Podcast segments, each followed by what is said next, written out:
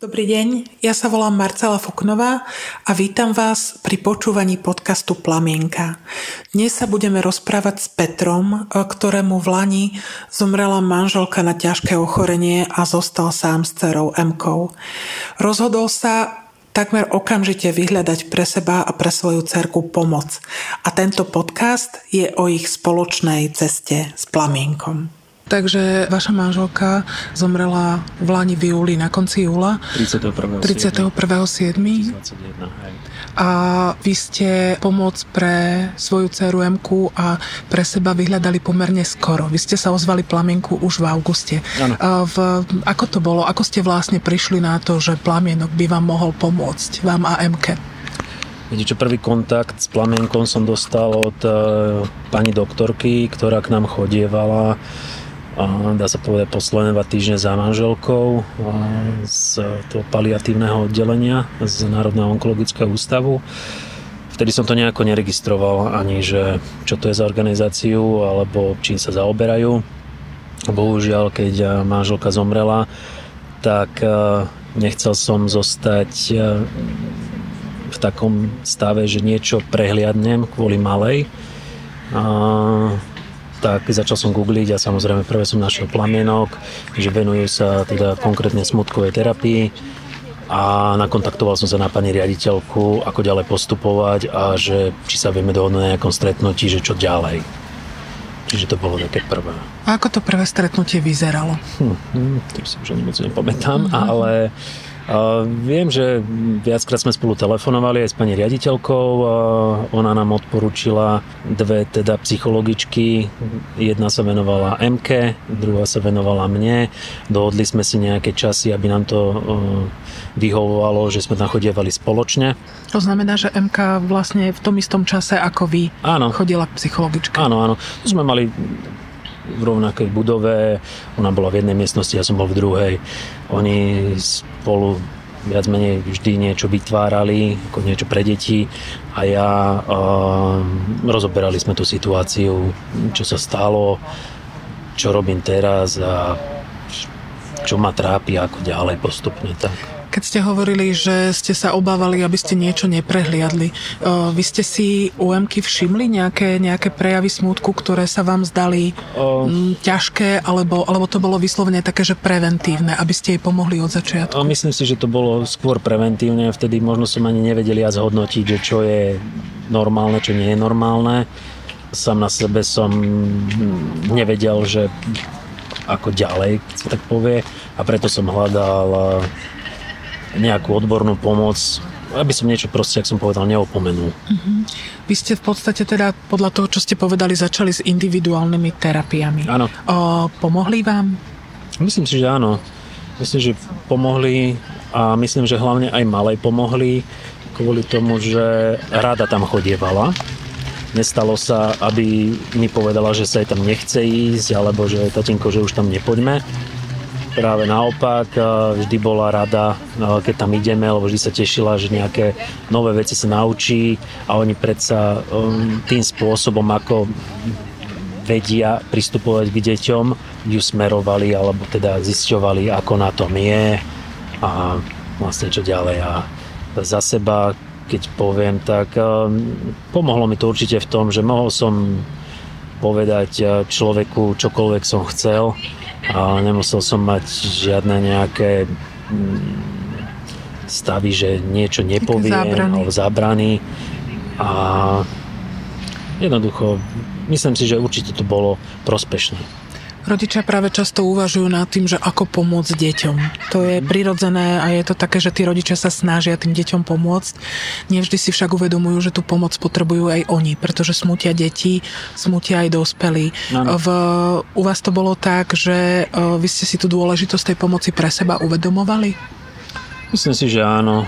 Určite som si uvedomil, že aj ja chcem niečo takéto robiť alebo s niečím sa k to začať a preto, preto som tam akože chodieval takisto. Uh-huh. To boli individuálne terapie, vy ste sa v Plamienku ale zúčastnili aj iných fóriem pomoci. Čo to ano. bolo? Boli tu tie skupinové terapie, ktoré bývali raz za mesiac. To bolo trochu iné, no mhm. teda dosť iné. Vždy to bolo na niečo zamerané, každé to jedno stretnutie človek si tak uvedomil, že každý jeden človek, čo tam je, alebo pár, lebo boli tam ľudia, ktorým teda deti zomreli, mm. Niečo podobné prežíva, respektíve prežil a vidieť tie príbehy tých ľudí vo mne evokovalo hlavne to, že som si uvedomoval, že nie som na to akože úplne sám takto vo svete, že čo sa niečo takéto nešťastné stane. Že nie ste jediný. Áno, že nie som jediný. Videl som, že ľudia, ktorí od tej straty mali oveľa, oveľa viacej času, dajme tomu dva roky, boli o mnoho viacej zničený, ako som si možno bol ja, alebo ako som teda sa snažil vyzerať aspoň na vonok, že tak ma to iba utvrdzovalo v tom, že robím dobre, že keď niečo takéto riešim a robil som to hlavne teda kvôli malej na druhom rade pre seba, ale keď by som nebol ja v pohode, tak ani MK by nebola v pohode, tak si myslím, že to bolo akože prospešné. Keď ste vstupovali do tých skupinových terapií, lebo niekedy majú ľudia obavy, naozaj, že idem do skupiny, idem medzi iných ľudí, predsa aj sám vnútorne mám nejaké pocity, mám nejaké trápenie, niečo prežívam. Mhm. Uh, mali ste nejaké obavy pred tými skupinovými terapiami? Viete čo, možno keď som tam išiel prvýkrát, tak som nevedel, že čo ma čaká, ako každý človek, keď ide do niečoho nového, tak má možno taký vnútorný stres. Ale ja som nemal čo riešiť v sebe, že by som niečo nepovedal, alebo by som nechcel. To už len, že som sa odhodlal, že tam ideme. Vo mne ako vzbudzovalo to, že nemám čo riešiť, že nejaký strach alebo nejakú hámbu alebo niečo, neviem proste niečo na takýto spôsob, nie. Vôbec nie. Súčasťou tých e, skupinových terapií sú aj také kreatívne činnosti. Ano. Oslovilo vás toho niečo? Pomohlo vám to? Viackrát ma práve že oslovilo, čo som bol prekvapený. Väčšinu tých sedení teda viedla pani riaditeľka a nerozumel som tomu, nerozumiem tomu ani teraz, že keď sme robili napríklad nejaké malovanie, niečo sme malovali, niečo medzi smutkom a šťastím, že poviem pravdu, som nemaloval asi od základnej školy a si tam fotila ten môj výkres, že čisto môžu zavesiť akože plamienok že na stránku, že aké je to úžasné. Nechápal som, že prečo, ale asi ona v tom niečo iné videla. Takže to bolo také, akože taká, také, také pousmiatie pre mňa, že a viackrát sa mi toto stalo. Zrejme že, sa že tie nepýtala, premietli do tej Áno, kresby. ale že od ostatných si nepýtala. tak to som bol taký, že, že prečo práve odo mňa. že, sa aj, že sa aj tá vaša zdala, zdala výpovedná. Asi. V, boli ešte nejaké ďalšie aktivity, ktoré ste absolvovali? Áno. A áno, MK? Áno. Mhm. Aj MK. MK tá absolvovala teda tie, čo sa týkali detí.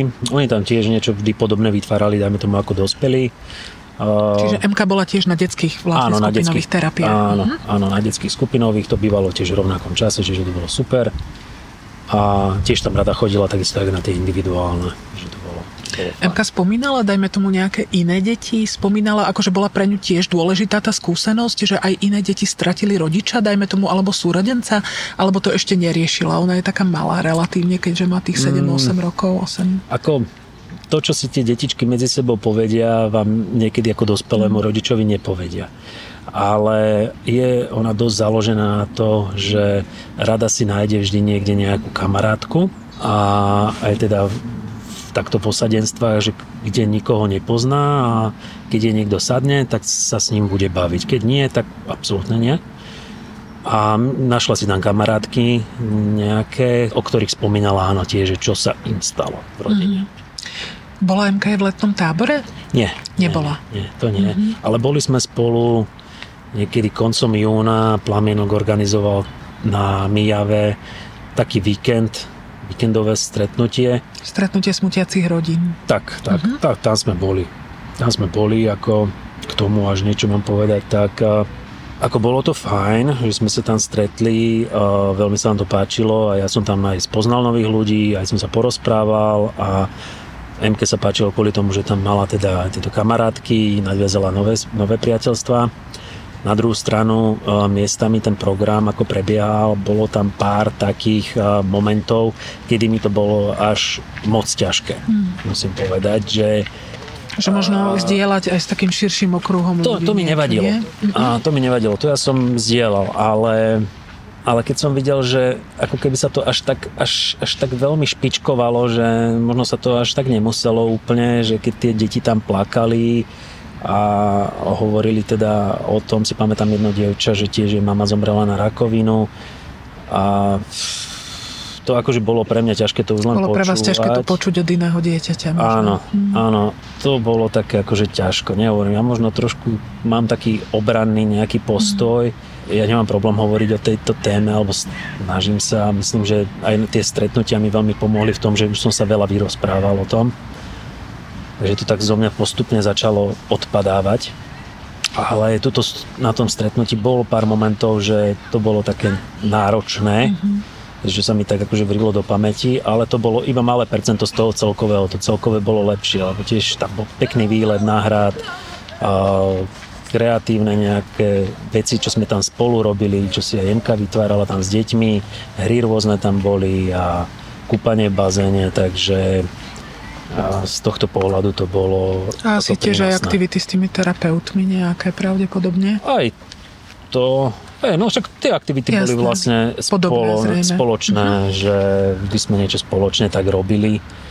A, ale bolo to ťažké, akože a hlavne si uvedomiť, že, kokos, že toto sa týka takého veľkého množstva ľudí, že uh, jasné, boli tam ľudia, ktorým zomreli partneri, s jednou pani som sa rozprával, jej zomrel muž pri autonehode, tak Že jej dcera, jej dcera, áno, v rovnakom veku ako moja MK, takže boli kamarátky, alebo teda, že spriatelili sa. Tak ako pre mňa to bolo ešte ťažšie, som to tam videl. Tiež mi o tom hovorila, že niektorých vecí ako keby sa nechcela zúčastniť. Mhm. Že bolo to tak trochu, že možno nepríjemné, ale celkový dojem z toho som mal ako dobrý. Uh, viete si predstaviť možno tú svoju cestu uh, bez takejto pomoci? Viete si predstaviť, ako by to vyzeralo? No, ja neviem, ako na týmto som ani nikdy neuvažoval, že neriešiť nejakú pomoc alebo neriešiť niečo, lebo vo mne by to vo vnútri evokovalo, že niečo som neurobil. A Pre svoje dieťa. aj pre svoje dieťa, aj pre seba. A mňa by niečo k tomu dohnalo, aby som niečo určite urobil. Takže To znamená, že akokoľvek jednoducho by ste pomoc hľadali. Určite, aj keby som keby som zistil, že mi to nepomáha, aspoň by som mal v sebe to svedomie čisté, že niečo som spravil. Ale že keby som nič neurobil a tváril sa, že nič sa nestalo, tak človeka to podľa mňa časom dobehne. Určite. E, Len by sa to nabalovalo a ten problém by rástol. To znamená, že smutok sa nedá odložiť. Nie, nie, nie, vôbec, vôbec nie, vôbec nie. Ja ten minulý rok, keby som to tak mohol zhrnúť, že tie posledné mesiace, ako Janka e, žila, viac menej ja som bol stále doma, bol som pri nej a potom, ako teda zomrela, ja som mal, do práce som nastúpil až 1.3. tento rok. Čiže bol som ako na penke vypísaný a si myslím, že aj toto mi pomohlo taký dlhší čas si nechať, že pre seba, že naučiť, začať sa učiť, nie naučiť sa, začať sa učiť a, ten nový život v tom zmysle, že teraz je všetko na mne, aj otec, aj mama v jednom, čo predtým bolo akože také nepredstaviteľné a postupne som sa to učil, ale v prvom rade, že našiel som si čas na seba. Že preto som mohol chodiť do plamienka, preto som a, vyhľadával aj iné aktivity alebo nejaké hobby, že začal som behávať, aby som si vyvetral hlavu, že našiel som si čas tak pre seba, začal som čítať knihy, že aby som nejako aj toho ducha rozvíjal, aj to, tú fyzickú, takisto, že aby som nestagnoval. A myslím si, že mi to veľmi pomohlo, že tie mesiace, ktoré som bol doma, že mi pomohli, potom som sa rozhodol, že už je čas ísť do práce, aj tak, aj bolo. Keď ste spomínali to, že ste teda takto neskôr, neskôr išli do práce, Mhm. uh, ako ste vnímali vtedy v tom čase okolie? Bolo pre vás uh, možné vôbec sa uh, rozprávať, lebo pre ľudí, pre ľudí je často náročné reagovať na takéto témy. Mnohí ľudia hovoria, že majú problém s tým, že tú odozvu od okolia možno nemajú takú, ako by potrebovali. Ako to bolo u vás?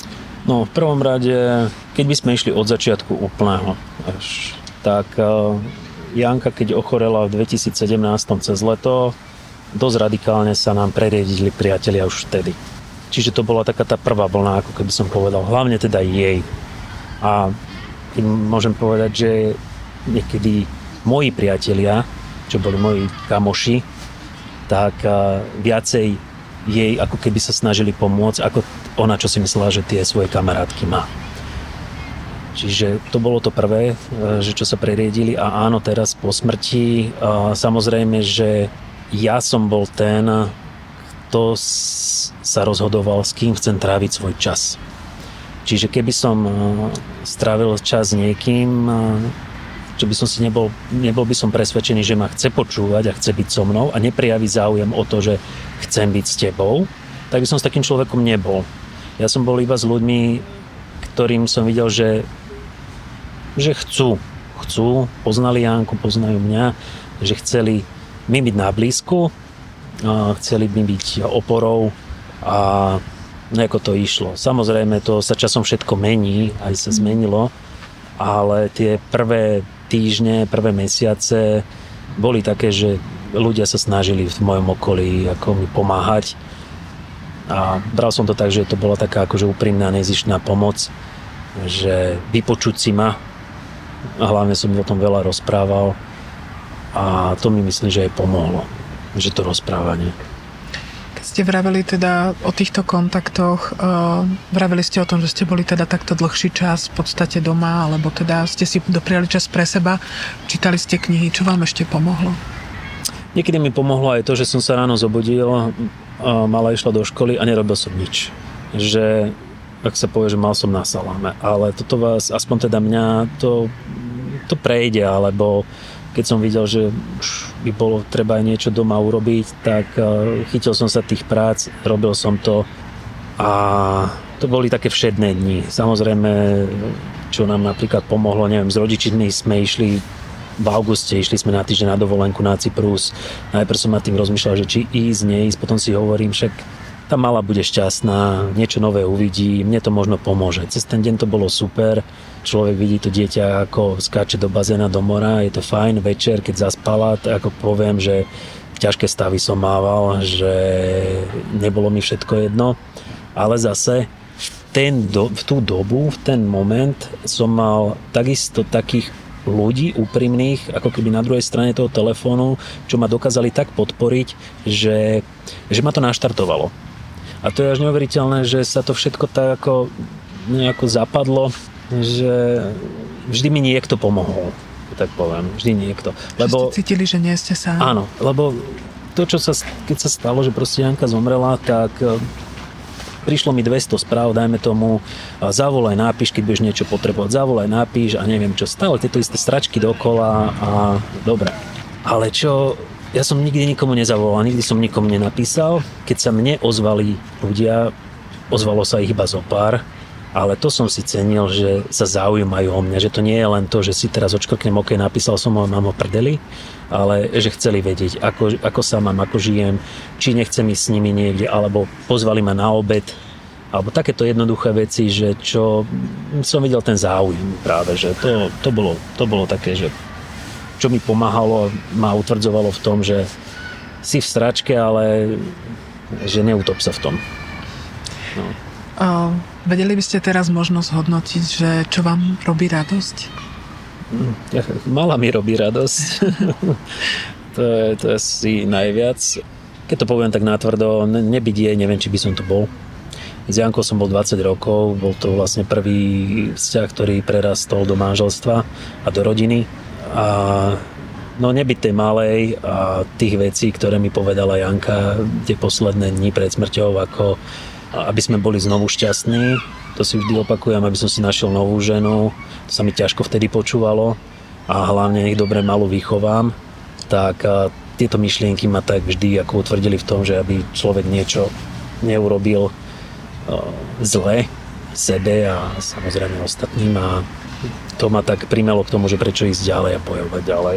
Si myslím, tieto také, také, také hlboké myšlienky, toto vo mne zostalo. A to si tak vždy hovorím, že takto to mamina chcela, tak sa to snažím tak robiť, lebo som poslúchal vždy v tom. Takže...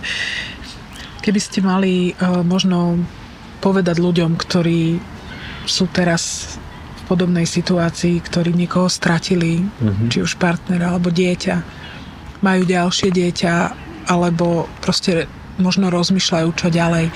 Prečo by možno mali po tej pomoci plamienka siahnuť? Prečo by sa ju mali pokúsiť prijať? Hm.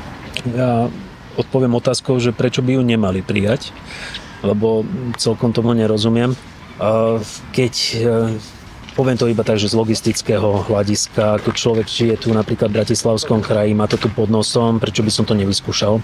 Je iné, keby žijem niekde, ja neviem, zvolenie a určite by som do Bratislavy nechodil, lebo to je ďaleko.